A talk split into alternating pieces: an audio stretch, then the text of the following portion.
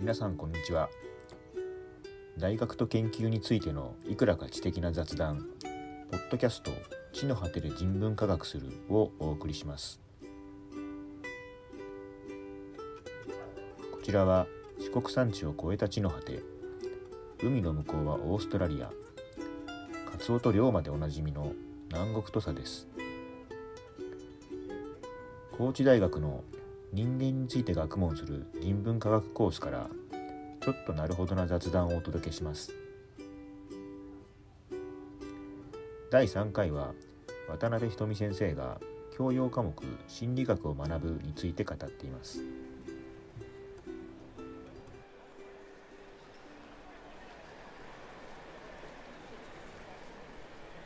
ということでで、まあ、最初なので、えっと教養科目の中の話をまずは、い、あのいろんな先生方に、まあ、話してもらおうといはいうはいようなところで始めてると、はいそれで、まあ、まずはちょっとうちのなんて稼ぎ頭と言いますかね苦しいあのし 心理学からちょっと話をしてもらうのがいいかなみたいな感じで、まあ、ちょっと今日はお願いをしたというわかりとまこしたろなんですね。はい、はい、なので、えっと、今日、えっと、お話をしてもらいたいのは教養科目の中の心理学を学ぶというやつなんですね。はいはいでこの今日の話に至る前にそのうちの、まあ、人文科学コース、まあ、人文社会科学部かなの授業の体系カリキュラムがどうなってるかって話はあの一回こう番組として作ってるんですね。はいでそこで、まあ、教養科目が1年生の時にあって、うんで専門科目にどんどん上がっていくみたいな話をしてるから、はいだからまずその教養科目として、うんまあ、どんなふうに位置づけてるのかっていうところぐらいからうんちょっと話をしてもらえたらなと思うんですけどはいはいどんなどんな位置づけになってますかえー心理学って、まあ、いろんな分野に分かれてるんですけど、例えば私は発達なんですけど他も全部理解してないとダメなんですよちょっと分かりにくいんですけど例え他ばのいろんな心理学を理解してそうです体あ験やのっていけない例えば学習心理学っていう領域があるんですけど、そこだと学習理論っていうのを勉強して。でここではお勉強の学習ではなくて、うん私たちの行動パターンを説あ明なするほどるそっちのなんで私たちが本を読むのかなんで私たちがドラマを見るのかそういうのを説明する理論であー例えばそういうのを分かってないと発達心理学も理解できなかったりとかなのでいろんな細かい専門領域を理解するためのベースがその心理学を学ぶの、うんまあ、基礎中の基礎というか広く浅なく。るほどあの今、えっと、こ心理学の先生うちではまあ2人いらっしゃるじゃないですか、はいはい他他のところにもいるんですかね教育とかにもおるんですかあ教育にも教育心理学とか学校心理学になるのかその先生方もその教養科目の中で心理学的な科目になってらっしゃるんですかあも多分持ってないと思あうじゃあ基本的には心理学の名前で発信してるのは、まあ、今うちあのお二人ですけど、はい日々の先生と渡辺先生が、そうですおね同じ名前でされてますよねそうですの心理学を学ぶってこ同じれ名前でははい中身は何か、中身はもう好きにあそう特に相談はしてないかしてないです全くしてないこのこの分野をどっちがやろうみたいな、そんなはい、全くやってないです特にないですね、はい、なるほど渡辺先生はど大体その、まあ、シラバス的な中身でいうと、どんな項目を立てて、まず社会心理学っていう集団の中で人がどう行動するかとかあるいは集団自体がどう考えたり行動するかっていうものもあるしあと対人魅力どういう条件で人は魅力的に見えるのかみたいなそのいろんな心理学がありますっていうそのいろんなのをこう紹介してるような感あじですかそうですね広く浅そくうなんですね1回目はどんな話する1んです回目はいろんな心理学の分野があるよっていうこととあと心理学って昔から学問としてあるようなイメージだけうどんうんうん実は歴史は140年ぐらいしかないよとうんかうんあとはあの統計学をベースに基本的には研究を進めていくんだよとうんなので、まあ、心理学でも妥当性信頼性が担保されてないと意味がなくてみたいな話をする感じですね。その心理学って割と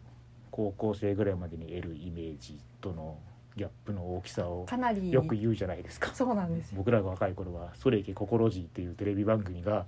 人の心を解き明かしたらこんな感じなんだろうみたいなことを盛んに出してたんですね だから大学に行って心理学をしたらああいうことに詳しくなれるんじゃないかみたいなあーはいイはいメージがあったんですね。はい、今はまあそれに変われるような多分テレビ番組が今は学生が多いのは大悟がのイメージが強いみたいでメンタリストのイメージしかなかったなので人の心を読めるそとうかそうなんですね。人をなんかちょっと操作操作するというかちょっとトリッキーな感じでっていうイメージが強いそうねとかあとは臨床心理学のイメージが強いがあとは、えーまあの学校とかでカウンセラー、スクールカウンセラーさんとかと触れる機会が多かったっていう学生も多くて心理学といったら臨床とかあとはテレビよく見る人は犯罪心理学のイメージが強いついこの間うちの息子が言ってましたよ犯罪心理学とかやられてるあそうなんですそれはちょっと違うぞお前の思ってるのとはっていうことを あ言うんですけどはい、あとはなんか占いみたいなものだとか心理学を学んだら人の心が読めそのる辺が第と五的なか感じなんですねそそうですねれは心理学の中ではなんかカテゴライズできるんですかあれはそのこういうところの先にあるものみたいなあれはピーって入れないといけないかもしれないですけそういうかそどういう感じなんですかえうちはね、えっと、雷が鳴りまあす雷があゴロゴロゴロゴロってあれはなんでもないどうなんですかねなんかそのなんていうか心理学認知をちょっと下げなきゃいけないっていうところがあるじゃないですか下げなきゃいけない人違うなあの正しく認識してもらって本当にその希望通りのものなのかっていうことを伝えるっていう使命はなんとなく持ってるじゃないですか、 かその時にあの一個人の気持ちとかっていうのを掘り下げることほとんどないという言い方を結構するんですねそうですね割と、はい母数を増やしてはい人人一般のある条件がでの傾向っていうようなところの方が強いんだぞっていうそうですそうねだからなんかよくほら本とかであのなんとかの心理学みたいなのがあるじゃないですか、はいはいその対人関係においあはいてはいすごくこう人の心の内を見抜くみたいなってあれって、うんまあなんていうか洞察力ですよねそそのう普そう通のそう最大で限すねコミュニケーションなんうんそうですんねだからそういうんじゃないみたいなところそをうですそういう話をガツンとするんですか最初の。最初にします多分皆さんこんなイメージ持ってますよねっていうのをこう画面にまず列挙して、え大体みんな必ずどっかに当てはまってるんですけうんどなるで実際は、まあ、学問としての心理学は全然違うのでほど15回の講義を受けた後にもう1回皆さんにイメージを聞くので変わっていることを願いますっていう感じでえスそれタはートなんかねする反映が見えるんですかそのアンケートとかあ回答毎回フォームズに回答してもらうアンケートに回答してもらなっるほどてそれでなてんとなくわかるどんなイメージ持ってますかって最初に聞いてるのそうなでん。すねはいあの受講者かなり多いですよね。ではい人文っていうかまあその渡辺先生のところに来る学生じゃない人もたくさんいますよね。そのその辺のさじ加減はどうしてるんですか。どう今年は450ぐらいねすごいですね。登録してうちうち学生何人るよりかわからんけどすごい人が聞きに来てますよね。多分人文社会科学部の学生はコース関わらずほとんど取ってますしもう学部も関係なく今非同期型でうんオンデマンドでやってるのでもうあらゆるキャンパスのあらゆる学生が通って基本は一年生ですか。はいそうとも。 2年生以上も多いですあ多いねですかはい結構多いでどんすなねで取ってくるのか。体体数をし多くを占めてるのは一年生。半分ぐらあ、いでもですそかんなもんねなんですね。はいあそうなんだ。心理学はね、その大学来たらとりあえずとりあえず聞いてみようかなって気になるよね。その大学っぽい科目の一つとあしてーね、ここまでないですもんね、心理学そっうていでうすのはね。ねなんかっていうんで当多分然履修案内パラパラって見てるとまあ取れそうかなみたいな科目名なのかもしれない ですいやそうなりますよね。日比野先生の方もそうなんですかね。すっごいたくさん。日比野先生の方も多分何百人取れると思います、いや大変ですね。はいなんかそれで成績評価とかするのはちょっとたまらないですねそう。ですねまあその話はいいんですけ ど。そうなんだでちょっともうちょっと具体的にせっかくだから聞きたいんですけどその、はいななんとか心理学っていうのはどんなものを取り上げてるああさっき言いかけてたんですけど、ううんちの授業だったら社会心理学からスタートしてでその後は健康心理学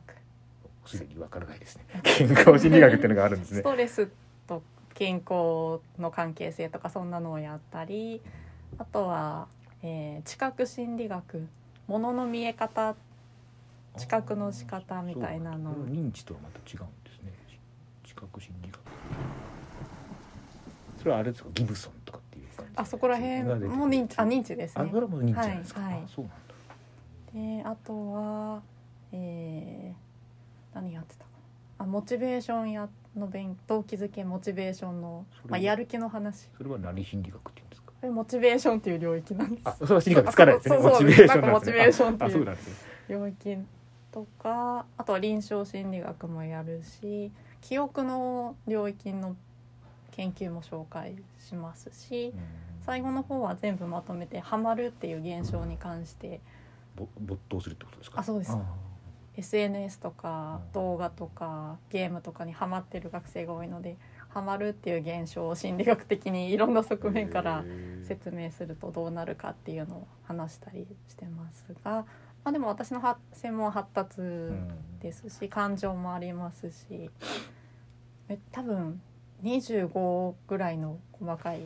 領域に分かれます心理学はえそれそれを話すんですか15回の中で20いあくつその中のいくつかを取り上げてあそうなんですねはいなるほどなんか得意な話あるんですかあ聞き方は違う な食いつきがいい話はなく食いつきがいい のは対人魅力とかは学生好きです対ね。人魅力ですか、はい、どういう条件が揃うと人に魅力的だっていうふうに評価されるのかっていう話それはどどんな風に話すんですその一つの話題をなんか歴史的な経緯とかから始めるんですかいろんな研究を紹介あーしつつっていう感じですね実際の、研究例ですねはい、じ実験とかで使った写真とかも提示しつつ実際にどっちが魅力的だと思うみたいなのも評価してもらいながらへーああそういう反応を見ながら見ながらみんなこっちが多いよねなぜかっていうとみたいな感じへでーそれどんな研究がされてるんですそのいろいろ対人魅力とかっていう有名なのは例えば瞳孔の大きさあどあどこそう目あー目です大きさでもう全く同じ服装で同じメイクで同じ髪型で、まあ、おな同一人物なんですけど瞳孔の大きさだけちょっとだけ違うんですよ左右の写真がおそれは要するに目がパッチリしてるかどうかみたいなそそのぐらいの黒感じ黒目の部分がちょっとあ黒目の部分大きくてで、まあ見てる方は何が違うかわからないんだけれどもどっちが魅力的っていうとよくわかんないけどこっちみたいなのを選んんでそれそのその場でもやるんですかあその場で画面でお出出してやってもらどっってちが魅力的ですかみたいなの聞くんですかそうそうあそうです。まあ答えは返ってこないですあけど、そオうンでデすマンかド、オンデマン ドで一人でやってるんですけあそうなんだあそのど、場で投票するわけではそうないんですね。そうなんです、一人で問いかけてるんですけどあ、そうだでみんな多分選んでくれてるだろうなあとーいなるほどなるう。ほどでそれで解説をするわけそうそうねです。でで実際フォームズとかあアンケートとか回答してもらうと自分こっち回答したみたいな学生があー結構書いてくれるのでそれではどうなるんですか瞳孔が大きい方が大きい方が魅力的に見える。それはあのなんか洋の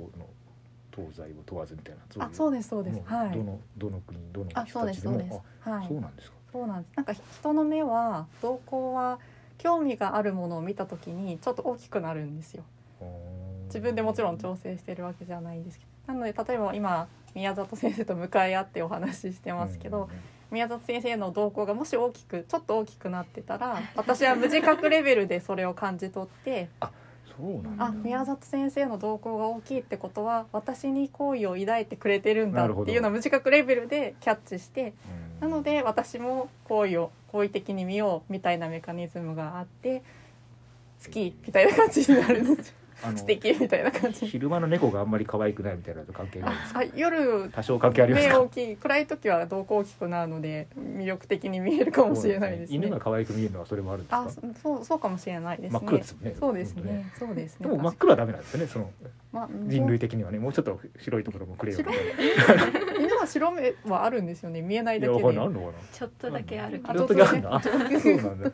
と犬はわかんないですけあそうなんどですねはいでも黒目がちの方がだからあれですよねコンタクトをちょっとあそうですね色をちっちゃく見せようとする子はいないですよねね大きくするうんでそれはそういう理論に基づいてるんですかじゃなくてそもっれとは分かんないがもしかしたら基づいてるかもしれそうなないですんけでどすねはい、そういうのは食いつきよくあってあとストレス系は結構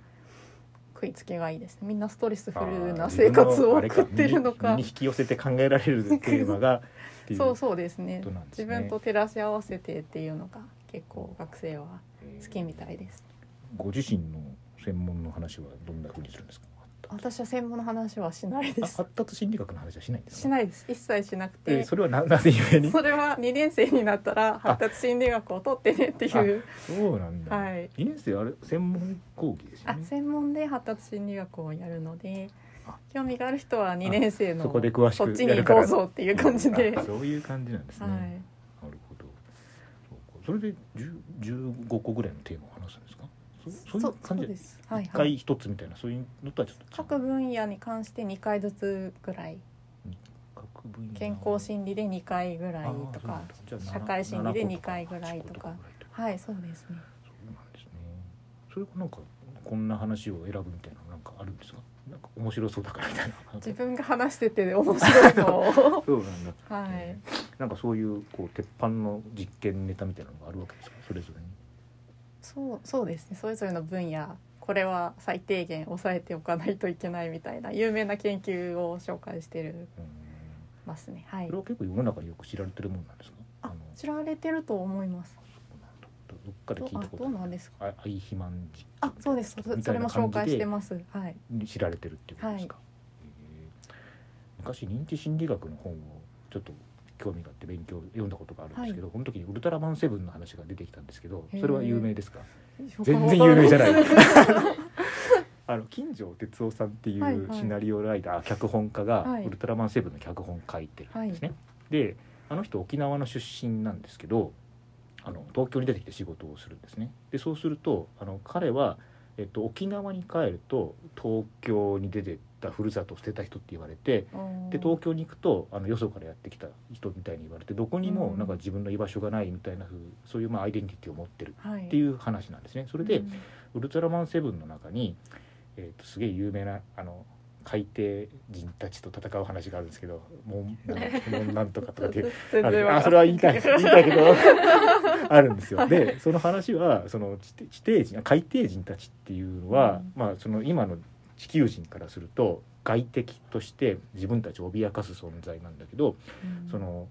えっと、彼らはもともと地球に住んでてで地球人が来たせいで海底に追いやられたっていう設定なんですね。でそれをまずその話だけを見て感想を聞いた後にそのそういうアイデンティティに揺らぎがある金城哲夫が書いたんだっていうふうに情報を加えたらどんなふうに印象が変わるかみたいなやつだったんですねねでそれはなんかすごく印象に残ってるから時々話すんですよ僕はそれは。ふと聞いたことがあるなって今思いましあそうでたすか宮里先生から聞いあた僕記憶あ僕は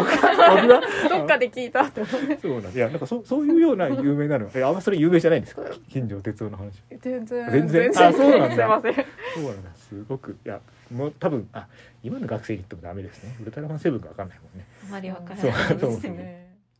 研究計画のこととかもありますけどこれあーもそのこそうのです科目の中に含まれてるんですか心理学のいろんな研究紹介すると学生がすごい心理学の分野の先生たちはよくこんな研究思いつくなみたいな感じですごい面白いっていうふうに言ってくれてその実験の設定をあ作るっ設ていう定とかが面白い斬新らしくてことがそれでこういう話はをいするっていうことなんですね、でその実際どにんまなあふうに学問としても大変なんです、まあ、ちょうど今横にいるあ卒彼論女卒論書いたばはっかり卒論書いたばっかりなんですけど LINE アイコンが与える印象の研究あちょっと分をからなかったな何ですかラ LINE の LINE の LINE のアイコンあアイコン写あ真ー写真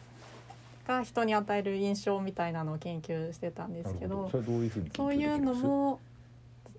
研究計画立てるのは難しいよねどう測定するのかっていう、うーんどうするんですか。あ、たくさん集めるんですか、まずは。まずそのたくさん集めるっていうこと自体がすごく大変だったっていうのが大きかったですね。まずコロナ禍っていうのもあって対面の授業も少なかったりしたので、なかなかオンラインでのアンケートに答えてくれる人を集めるっていうのもすごい大変でした。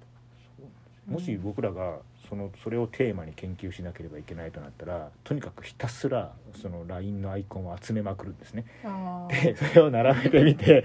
とりあえず分けてみてでどんな傾向があるかみたいなことを考えてその傾向は背後にある何と結びつくのかみたいなふうに言ってでその物的表現というのは人の行動における一体何と結びついているのかみたいなふうにして話を進めていくんですけど全然違うんですよねきっと。うん予備調査を同じような人はやって 同じ感てじですかでカテゴリー分けするあの動物系のアイコンにしてる人とか自分の写真をアイコンにしてる人とかいろいろグループ分けしてそのアイコンがどういう印象を人にもたらすのかっていうのをやってるやってたんですけど、まあ、でも自分のアイコンっていうのも文章として自分のアイコンを設定してる人って文字で回答者に提示するのと例えば例として実際なんかピクうんうんうんピクチャーを画像をこう出すのでも随分回答者の印象受ける印象って変わってくるしうん要は文字で自分を自分の写真をアイコンにしてる人って言われたらあとはもう相手が何を考えるかって自由じゃないですか顔の写真をイメージする人もいれば全身が写ってるもうそうなんでサ分けンちゃうプルにするにしてもどのサンプルの画像を出すかでめっちゃ影響を受けてしまうので顔の写真をサンプルに出しちゃったら多分そのイメージがすごい回答者はついちゃうし顔のああーなるほどそういうことか顔のイメージでもその右側だけ写ってる顔なのかとかうん白黒なのかとか笑ってるのかとか人と一緒に写ってる顔なのかとかでも全部変わってくるので。うんどう提示するのかっていうところもいろいろ悩んだり結構面白いテーマなんですけどやろうと思うと統制しないといけない部分がたくさん出てきてなるほどあ人にどんな影響を与えるかってことどんなその印象を与えるかってことそのそのアイコンを使ってる人はどんな性格だろうっていうのを推測してもらうんですけどあーなるほどなんか複雑そうですねそうなんです LINE っていうまずその媒体に対してどう向かい合ってるかみたいな話 になりうまあそれもあるでしょうなりしそねそうなんですよね。なるほどそれはなんかそのお話になってる授業の中でもくくれるんですかそのあこの研究はこのこの考古学あごめんごめんこの心理学のカテゴリーみたいなのくくれるんですかなんだろうね SNS 発達心理で、ではないんですよね、うちのゼミですけど 社会心理とかかなうん、とかかもしれない印性格特性あ性格特性っていう面で言うならパーソナリティ心理学だし印象っていうことで言うなら社会心理とそうかですそねこら辺かな色うん結実際重複してるんですよいろいろまあそれは完全にそ分うかでれすてよるねんじゃなくてもちろんどこのカテゴリーに入るか自体は問題じゃないですよそうそうね実際はそうなねんですそうなんですはいなんか動物のアイコン使ってる人が自分で自分の性格を評価したものと人が動物のアイコン使ってる人ってどんな性格だろうっていうふうにイメージしたもののズレみたいなのを研究してたんですよ彼女たちは。えっと、そのアイコンを見た時に見たそ時にの人をどんな人物だと思うかっていうのが問題設定だってことですね。それでと本本人とまあズレズレが実際ズレがあるかっていううんところをでもどんな人かってくくるのなかなか大変ですよなね。かなか難しい人のことそう,、ねそうなんですよね。自分がどんな人かっていうの難しいですよね。うんこんな人と思われたいって気持ち とそあのーそうそうです実際のところそういでのもないところとの葛藤が激しい。そうですね。なのでちょっといろいろ大変な部分もあったんですけど、そういうのをああだこうだいうプロセスが私は好きなんですよ。あ確かにそれは面白そうですね。はい面白いこのまあ15回なり聞いてもらうじゃないですか。はい。で何らかのことを学んでなんかこうやがて自分のところに来てさらに勉強するみたいなのがなんとなくありますよね。はい。でそれはどどういうことを知っといてほしいあその場で学んで得得してほしいみたいなのなんかあるんですか、基本的には全全部知ってを把握しておいてほしい。いろんな分野があるということをいろんな分野もありますし、基本的なことを全部話しているのであ。と方方法みたいなことあそうかあ研究計画とかですもんね。そうそういろんな現象とか理論とか、まあ、領域は違えど、まあ、重複基本的にしてるので発達でも重要になってくる考え方理論っていうのもいっぱいあるので基本的には全部把握していてほしいんですけれどまあそれは無理なのそうで、ですよねうん、印象に残ったところだけでもいいのでなんかその理論理論っていうのはどんなことなんです？その心理学における理論っていうのを理例えばどどんな話なんですか？どう理論っていううん説明って言った方がいいですかねあ多分理論っていう言葉は使ってるんですけど、うんど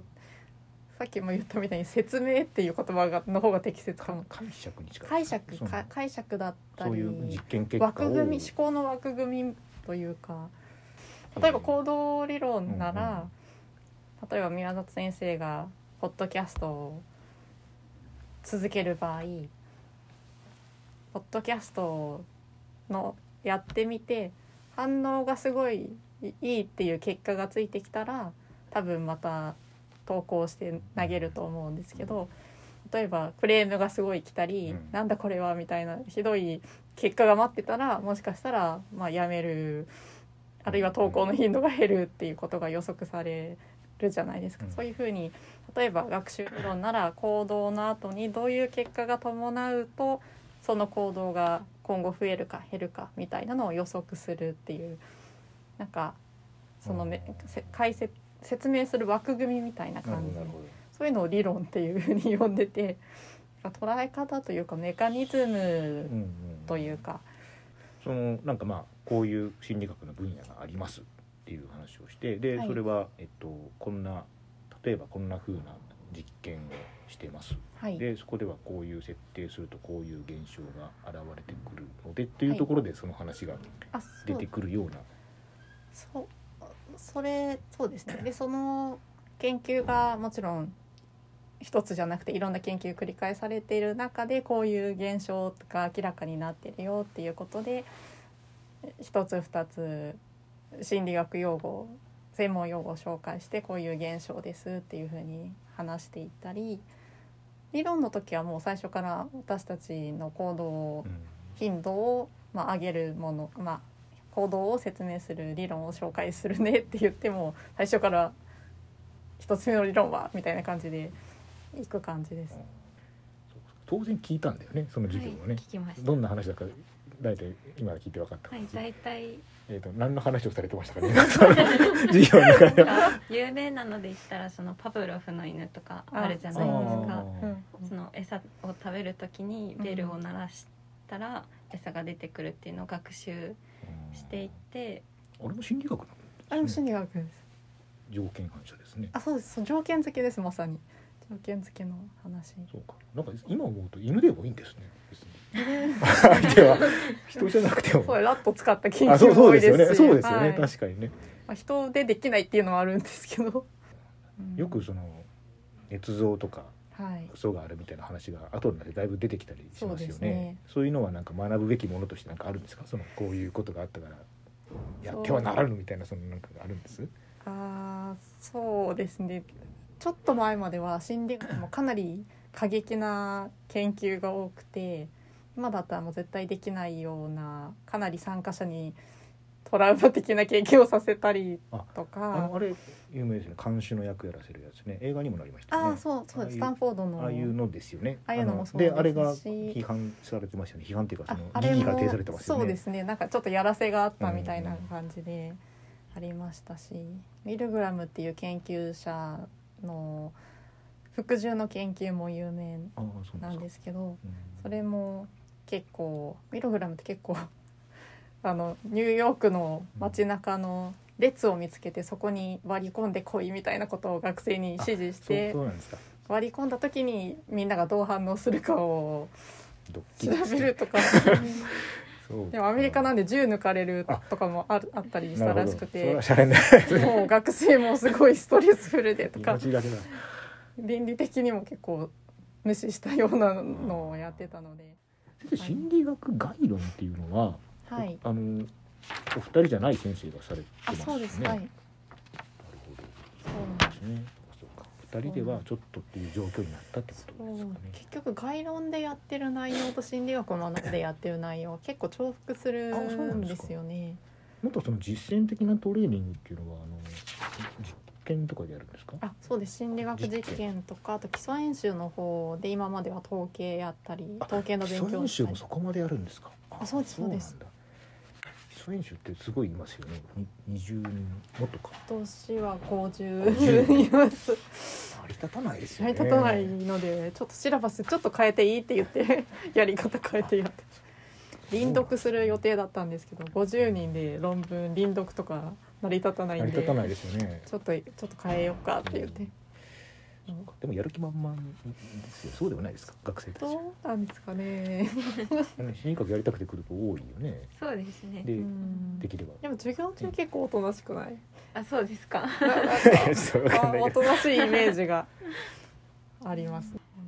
心とは何かみたいな話はするんですか。しないです。やっぱそうなんですね。はいあれはもう哲学屋さんにお任せ心ってほとんど発しないです授業であそうなんだはいでもそれを知りたくて来る人が多くないですか心心とは何なのかそんなこと考えないなんかすごい私たちの中だと大きい概念でうん今から人について説明人間について説明しますぐらいの大きな枠なんですよ。あの伺ったじゃないですか、はいはい何が分かったら心が分かったことになるのかっていう話はいですよね、そうですね。それってどこの分野でもあんまりそう回答がないそうですね心理であんまり心がって言ってるそう論文でもあんまり心って見かけ出てこないよね心理なん学ですのいや逆に僕らは心は全く分からないっていう設定でやってますよねこんな、うんこんなものから何の心だみたいな話じゃないですかうんうんうんなんだけど逆に考古学で心を考えることはどういうことかっていうテーマを逆に作っていくんですね、うんそうすると結局ね精神世界みたいな話になるんですけど、まあ、要するに何かの役に立ってるわけじゃないうん信仰に関係するとしか思えないものっていうのを何とかの精神とかっていうふうにうんあー言うんだけどうんなんかちょっと違うじゃないですかそうそう心とはちょっと違うでしょ、んっ、ていうのでちょっと悩ましいなと思ってあーまあそれをあの今あの火曜のあの授業で ひっくり返そうと努力してるんだけど難しいですよ そうなんですよだからどうしたら心が分かったことがなるの心ってかってねいう心って何ですかっていう学生に聞かれるのが一番お恐ろしいそういやだから僕その話をずっと突き詰めていって結局のところどんな術語を使って表現しすればいいかっていうところに行き着くんじゃないかっていうふうに思ってるんですね。だうんからそれは小説と結局同じことなんですけど、はいあの心を示す言葉名詞とか形容詞とかがあるじゃないですか、はいそういうことが要するに心が分かったいや違うな心を描写するっていううんそういう方法しかないから学びたかったら文学だろうというところにはちょっと あー行き着いてるんですけどなるほだから逆にだから文学研究者の皆さんにうんそういうあのアプローチでど心のこととかを考えてほしいですよなるね心をどう捕まえるのかって文字でみたいな。ほど